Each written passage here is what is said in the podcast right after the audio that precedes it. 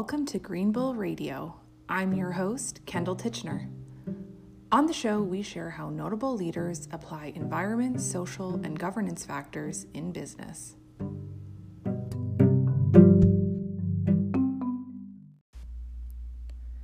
Welcome to Greenville Radio.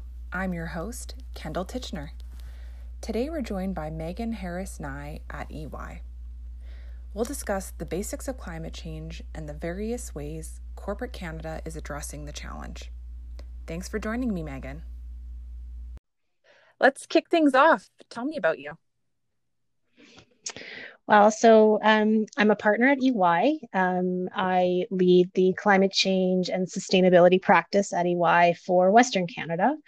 Um, and I've been uh, in this role or in, in the firm for almost 11 years now. Um, but I've essentially spent my entire career in sustainability. So, um, you know, being in this role and, and being right in the thick of the movement around climate change has been quite quite interesting and, and definitely creates for a compelling day to day workload.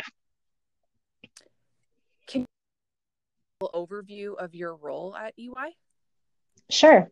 So as a as a partner, um, I'm ultimately accountable for uh, the delivery of climate change and sustainability services to our clients across multiple sectors.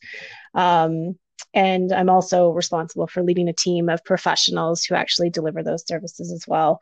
Um, and so, as a partner, we're we're obviously as partners accountable um, for growing practice this this area of the practice, um, being thought leadership being thought leaders on the on the topic um, and helping our, our clients uh, strategically address some of these uh, significant challenges. Um, and we've been doing that for a number of years, but over the last couple of years, with climate change rising to the top of the agenda, um, our role has been pronounced in terms of what we do within our own firm. So, EY's role on climate change, as well as how we serve our clients.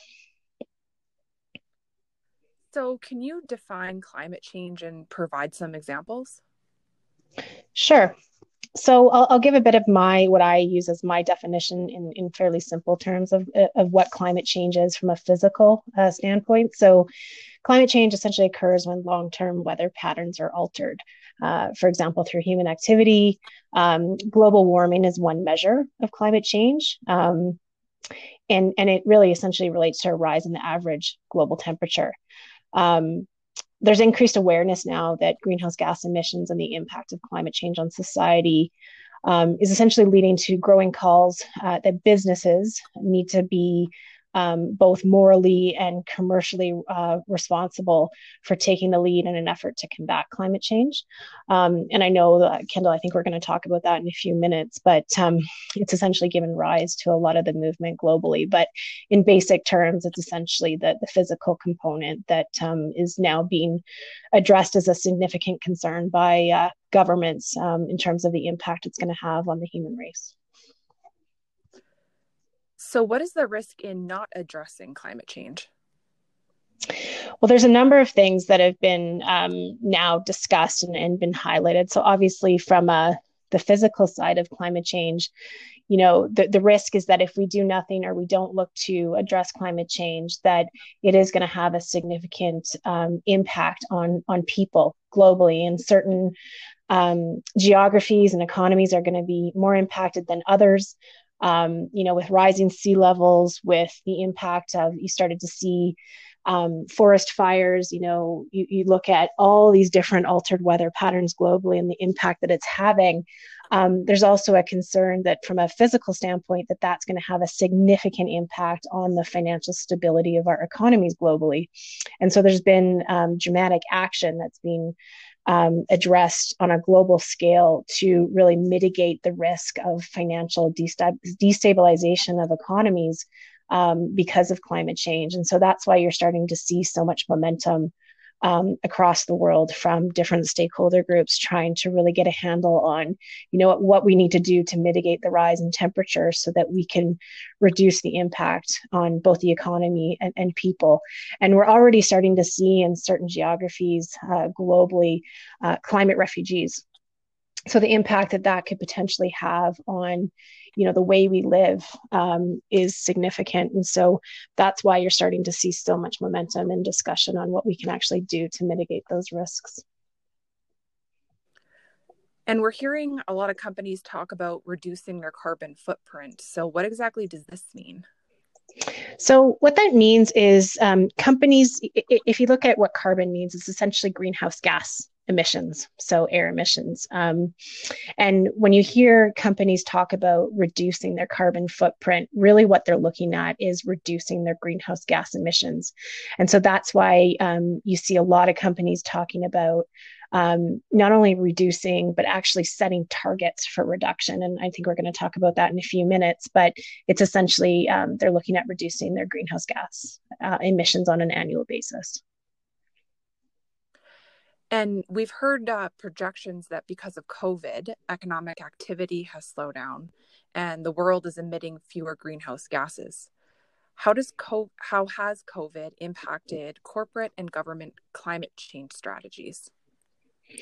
So I would say, you know, I, I did, you know, I've definitely been um, quite connected to this during COVID. And yes, we have seen a, a global reduction uh, in greenhouse gas emissions because of the slowing of um, you know, economic, the economies, you know, factories being shut down, um, people are not commuting the same way. There's a number of reasons for why we've seen what would be considered more of a temporary, um, but not necessarily systemic reduction of greenhouse gases, um, because there was always a prediction that as as the world returned back to a more normal way of behaving, that those emissions will start to go up. And we'll start to see that data come out, I would expect, over the next six months.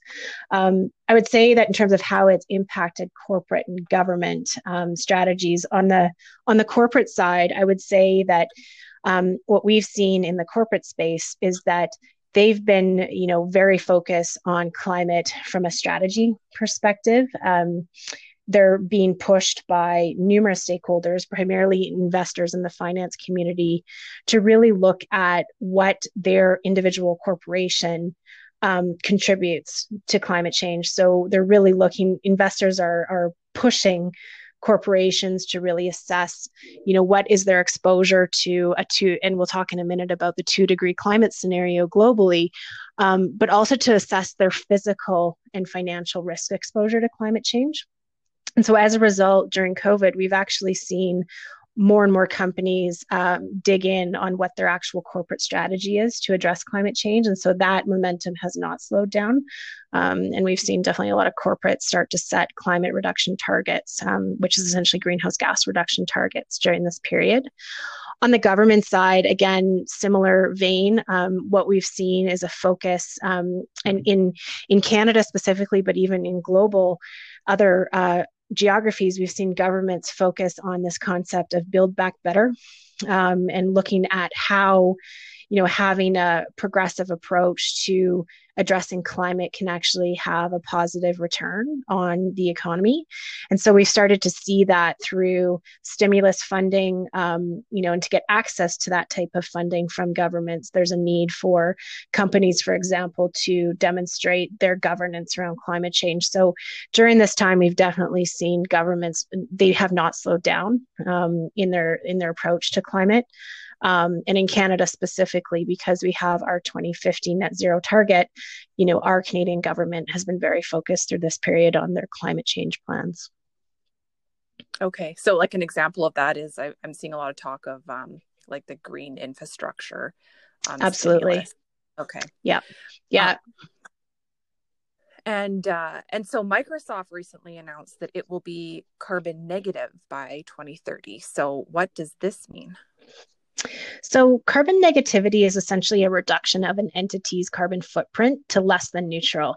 So, it means that the entity in question has a net effect of removing carbon dioxide from the atmosphere rather than adding it. So in simple terms, it means that instead of actually, if, if a company, if Microsoft is emitting up until now, if they've been emitting greenhouse gases on a on an annual basis, going forward, what they're going to do is essentially look to remove carbon and not emit any carbon into the atmosphere. So it's a fairly aggressive um, target, but it's definitely something knowing knowing Microsoft and, and their focus on innovation um, you know, I wasn't I wasn't surprised to actually hear that that is is their objective for 2030. great. Yeah, it sounds like quite a quite a feat, but interesting. It is, but interesting. Along. Yeah, yeah, absolutely. So, what can Canada do to lead the way in climate change efforts? Um, how can we become the global standard? So I think there's a number of ways that we can become um, that we can demonstrate leadership on climate, and you know one of the things that that we are are doing well um, across multiple sectors is you know having corporations take a, a lead role in demonstrating their commitment to climate governance. Um, and you know looking at we are we are very natural resource heavy in canada um, and so that's not that, that doesn't come as a secret to anybody that it's a significant challenge um, but I think in order for us to demonstrate our leadership, we need our we need corporates um, to take a lead role in that. Um, the other way is through this concept of build back better. So our government has a significant role to play, not only in demo, well, essentially in demonstrating our progress to achieving that net zero 2050 target, which is a which is a big feat because it essentially means um, transforming our energy system in Canada. And you started to see um, significant movements towards that, but we cannot transform that energy system without having the right policies in place so that our economy um, does not um, become affected. And so we've started to see a lot of those discussions, um, and they're they're as expected very polarized in Canada, especially as it relates to oil and gas. Um, but really having a comprehensive effort and being transparent about what our transformation in Canada looks like as we look to address climate risk, and being transparent about that on a global scale really helps us be seen as as leaders on climate. So, uh, taking a bit, I guess, of a, a more macro approach, what is the Paris Agreement? So, the Paris Agreement um, is it's an agreement within the United Nations Framework Convention on Climate Change, um, and it's dealing with greenhouse gas emissions mitigation, adaptation, and finance. And it was signed in 2016.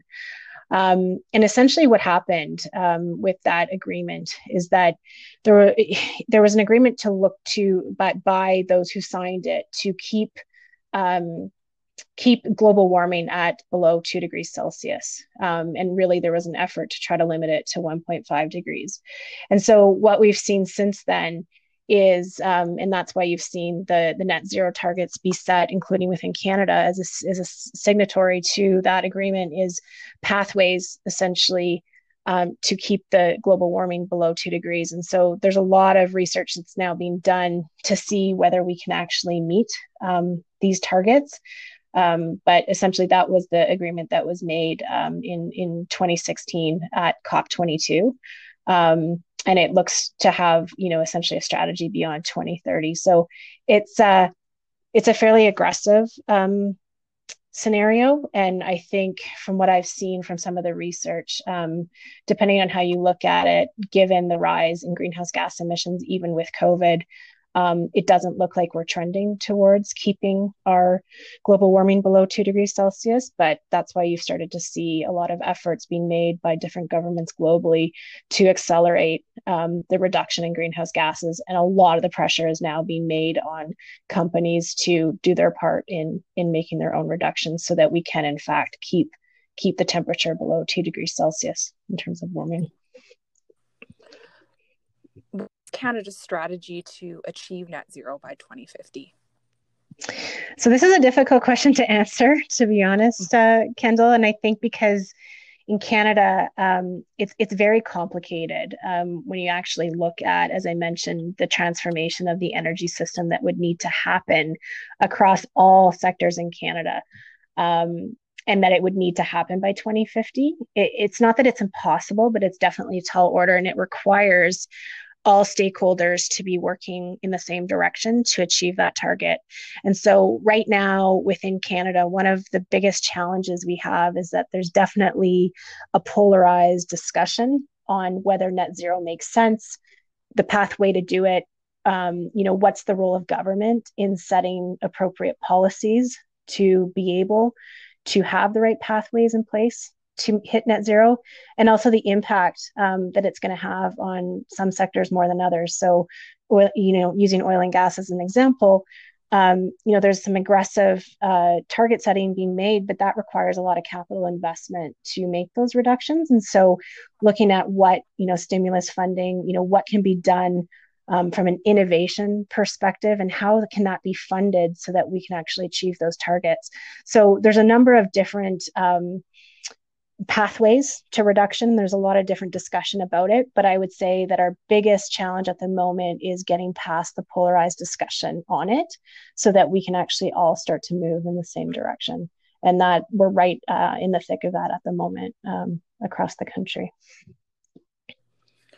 So, what are some energy sources and technologies Canada is exploring in order to achieve net zero? And what are some of the pros and cons with these options?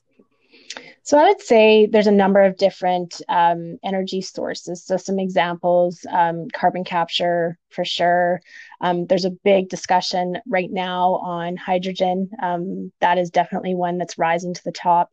Um, we've seen discussion on geothermal, uh, solar, wind. There's a number of different, um, I would say, uh, energy sources that are being explored. Um, I think the challenge with this space when it comes to actually identifying the pros and cons, there are so many different pros and cons to each. That the challenge we face is in certain geographies, as we know, um, we need to have reliable energy sources because of our our environment um, that we live in. And so being able to actually set up a stable energy system so that we can really always have access to enough energy to essentially function is one of the biggest challenges. And then making sure that no matter what energy uh, source we decide on, um, that the right policies are in place to actually um, stimulate the the growth of those types of sources. So um, without getting into the detail on every single source, um, I would say that's probably the biggest, that one of the biggest challenges that we have. Um, and there's definitely a lot of disagreement on which source is better, depending on what side of the fence you sit on. I would say carbon capture is taking off. Um, you know, I would say five years ago it was a it, it was a bigger discussion because of the cost, but we've started to see a lot of investment be made in carbon capture because a lot of research has been done that it works.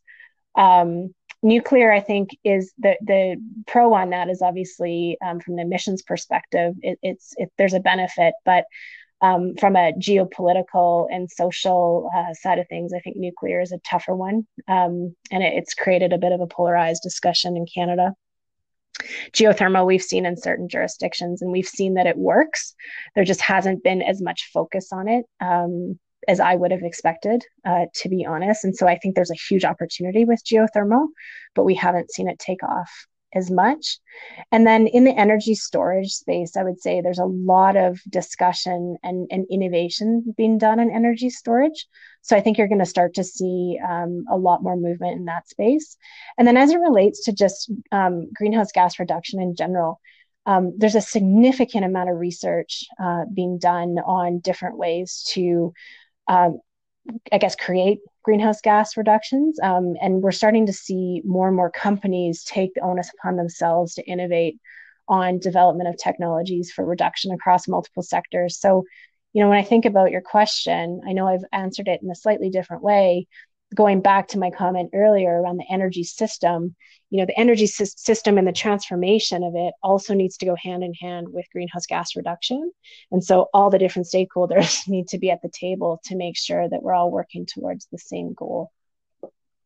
Yeah, and I'm what I'm hearing is there there is no silver bullet despite yes. You know, what your what your viewpoint is um, and that yeah there there's going to be pros and cons depending on what's chosen and and i think there's um, kind of from what i'm seeing some misconceptions on i guess what clean energy means and and that there is no Absolutely. truly clean energy yeah. Um, so yeah. it's yeah it's interesting to hear from your your perspective too because you have such great insights what what type of energy sources are starting to pick up momentum at this time and and how that's yeah and I, would say, you know, even eight years ago, there was a big focus on wind, um, you know, and there continues to be investment in in wind power. Um, solar is another one um, that I didn't really mention, but you know, the cost of solar has come down significantly and there's been a, a lot of innovation on uh, you know the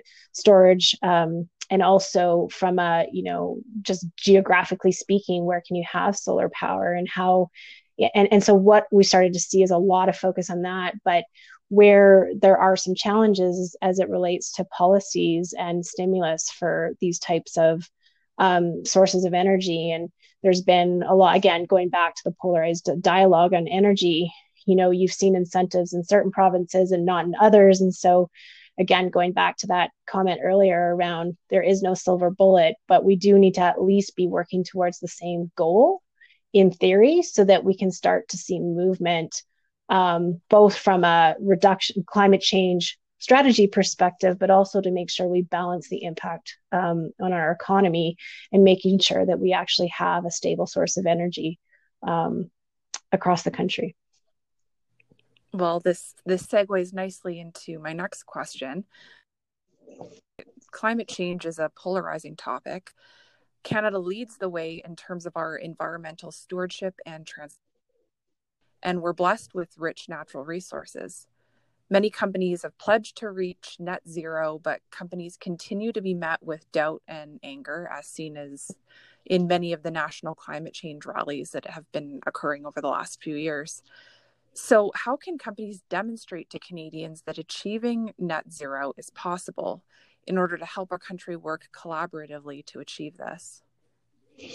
So I think you know, it's an interesting question because I, you know, the polarized dialogue um, comes from a number of different sources. Obviously, you know, there are, and and and I don't want to keep going back to oil and gas, but you know, obviously our oil and gas sector is under a lot of scrutiny, a lot of pressure from multiple uh, stakeholders to to address climate, and obviously they're also having, um, you know, they're being impacted by price fluctuations, which are also linked to the macro movement on climate. So, you know, when I think about some of these climate rallies, you know, you look at that there's there's always always going to be um, one side and then another side, and then there's always going to be a neutral party that understands that we need to strike a balance here um, you know, there's going to be uh, cases where corporates can't necessarily change the mind of everybody, no matter what they do. So there are ways for companies to better demonstrate, though, that achieving net zero is possible. And the way they can do that, and, and most of them have started to do that, is, is about being transparent about. So, for example, if you you look out across the country at a number of companies, they've started to set their, as I mentioned earlier, their greenhouse gas reduction targets or their own net zero targets. So there's been a big movement across um, some of the oil and gas companies that have set net zero targets by 2050 to align with our net zero target across uh, for Canada. And you know what their plans are, um, and a lot of them have set those targets this year, is that they need to transparently dis- transparently disclose to the public and to their stakeholders what their plans are to achieve that net zero target and uh, as well as what the impact that's going to have on their their financials right? And so i think the way to do this is to be very very transparent about why this matters why it's critical what we need to do to to achieve it and the benefits of working together to achieve it versus engaging in a polarized dialogue that essentially will paralyze us in being able to actually achieve these targets. So we're starting to see a lot more proactive and positive discussion on the how versus the why we should do it. Um, and I think what you're going to start to see over the next 18 months to two years is a lot more transparency from companies on what not only their targets, but their strategy to achieve them. Um, and I think that that's going to help to, you know, hopefully change the narrative a little bit so that people feel a bit more neutralized um, on the topic and, and allow us to you know collectively work together versus engaging in constant arguments over whether we should or shouldn't. Yeah so i mean what i'm hearing is it's um, stakeholder engagement is paramount but um, on the stakeholder side it's that you know everyone must come in with with an open mind as well um, Absolutely. And, you know, there are going to always be um, some that are for and some that are against. Um, you're going to have people that um, have a, a, belief that certain industries shouldn't exist at all. And it, it, it's difficult for um, it's not necessarily that everybody is going to agree on everything um, but i do think in order for us to actually move the needle on this topic at all we need to make sure that we're working together and understanding the balance we need to strike between addressing climate meeting our targets and bal- balancing the impact um, on our economy yeah, definitely. Uh, uh, we're in a unique position in Canada, I think, and have a huge opportunity. It's just a matter of getting somewhat on the same page. Agreed. Um, and so, I guess on um, a little bit of a, a different tangent, and I, I try to keep bias, my own bias out of the show, but what I do believe is that taking personal accountability for contributing to climate change is key. So, what are personal everyday decisions that individuals can make to mitigate climate change? So there's a number of different things we can do. I mean, obviously, we know that um, you know at a household level, for example, understanding you know your own energy usage as a household is key, and understanding what measures can be put in place to actually mitigate your the amount of energy that you use. So from lights to appliances to looking at energy smart um, technologies in your home. Um, you know, those are there's a lot of different things that can be done there. Um, thinking about your day to day, you know, commute. Um, and I know that we've started to see, especially as a result of COVID, with um, working from home, um, yes, we may all be doing less commuting, um, but our energy usage in our home has likely gone up significantly. So, you know, it's interesting to actually analyze what what can be done there. Um, but you know, obviously, commuting makes a difference in how you commute. Food choice is another one. Um, you know, you started to see obviously this movement towards a plant-based diet whether you know that's that's a personal choice and and people make that choice for their own personal reasons but you know the data is out there to support that you know and, and i'm not here to to say anything whether i'm for or against it but from a pure science based you know you know eating less meat essentially reduces reduces emissions. Um I personally eat meat, so I, I haven't necessarily made that choice um, yet. But, you know, I think that you're starting to see a lot of discussion about the movement to plant based proteins. Um, and, and buying local. So looking at, you know, where food is coming from. Um, when you look at how much, especially um, in Canada, we import from other other geographies, you know, looking at buying local versus um, you know, buying food that has come from other jurisdictions. And I know that that's not always easy, but being aware of it, I think, is really important. Um, type of vehicle choice. So if you're buying a new vehicle, considering you know different types of vehicles. Again, I'm not saying that one is better than the other, um, but you know that's something that if if if a person is very passionate about this topic, you know, considering your if you're making a purchase on a vehicle, the type of vehicle, um, and then investment decisions so that's another area where we've started to see you know people make um, more proactive decisions on you know stocks that they buy um, you know as it relate where they have control looking more closely um, at their portfolio and how that fund um, performs and and how you know there's if is there a tie to climate um, you know and we started to see more and more people take more accountability um, as it relates to climate um, in decisions that they're making with their investments. And so that's one that I think you're going to start to see a lot more of. Great. Yeah, those are um, those are great uh, uh, tips. I think it's sometimes hard to wrap your head around. You know, how do I, as a one person, have an impact on climate change? But I think those are really practical, practical, tangible ways for people to kind of wrap their head around small things that they can do um, that make a collective yeah, impact. It starts with awareness too. And i you know i'll be honest i i work in this space on a full-time basis and i can tell you a lot of the things i just said some of them i don't do and i haven't considered doing. So it's not that i am an expert on on the personal side. I would say there's there's always going to be room for improvement but you know i am definitely trying to make more conscious decisions on a day-to-day basis um, and i think that's where it really starts is that that level of awareness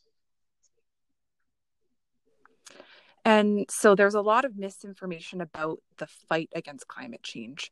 So, where do you look for credible data and thought leadership on the topic? It's a really good question because there's a lot of misinformation out there. I agree. And one of the things, and um, that I would say is always if, if you're looking at science and you're looking at journals to make sure that the information that you're that you're looking at has been peer reviewed. Um, there's a lot of information out there that hasn't been peer reviewed. Um, and you know depending on what the source is um, it can come across as very biased.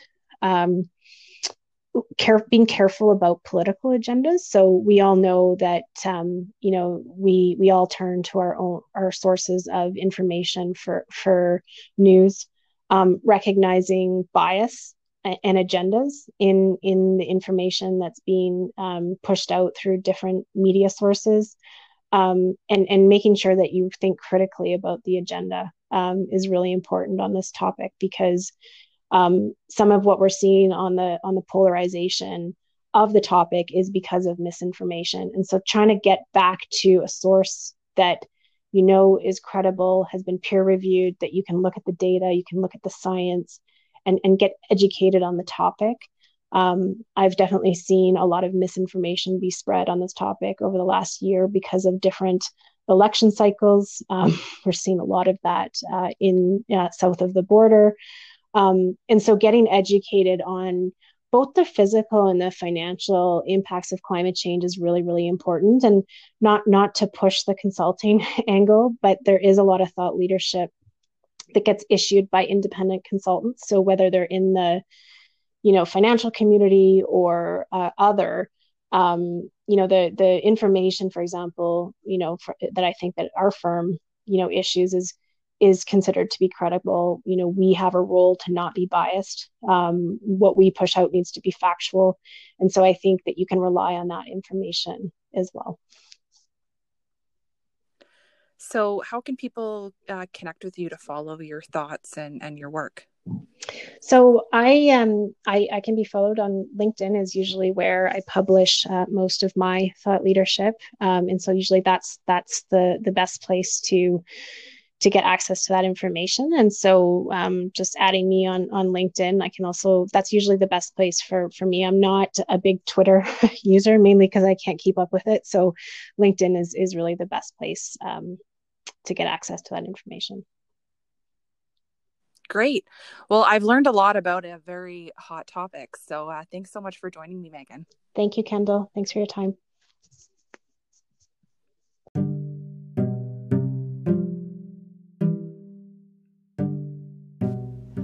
Thanks for joining me on this episode of Green mm-hmm. Bull Radio. I'm your host, Kendall Titchener. Please submit guest ideas and ESG related questions via our social media at Green Bull Radio on Instagram, LinkedIn, and Twitter. Thanks for listening.